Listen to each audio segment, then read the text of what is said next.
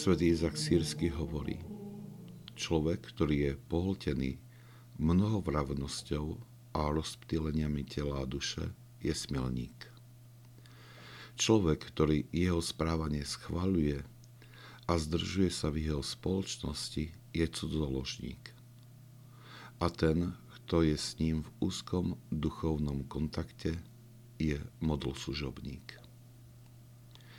Svetý Izak Sírsky nie je jediný, ktorý používa toto biblické prirovnanie. Mnoho svetých otcov používa termín smilstvo na vyjadrenie nevery alebo odsúdenia sa človeka od Boha.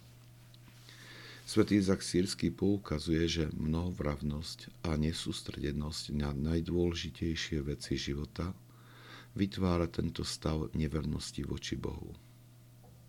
Nezostáva však len pri tomto konštatovaní. Varuje nás, že veľmi ľahko môžeme byť strhnutí spoločenstvom ľudí, do ktorého vstupujeme. Pritom nemusí ísť o niečo vyslovene zlé.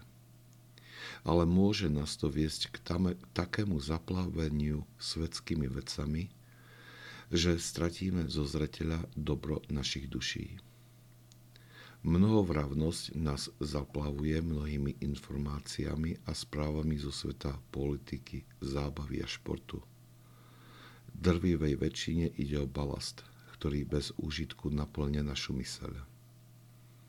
Koľkokrát sa stáva, že nejaká časť filmu, rozhovoru alebo brakového románu ostáva v našej mysli aj po niekoľko dní.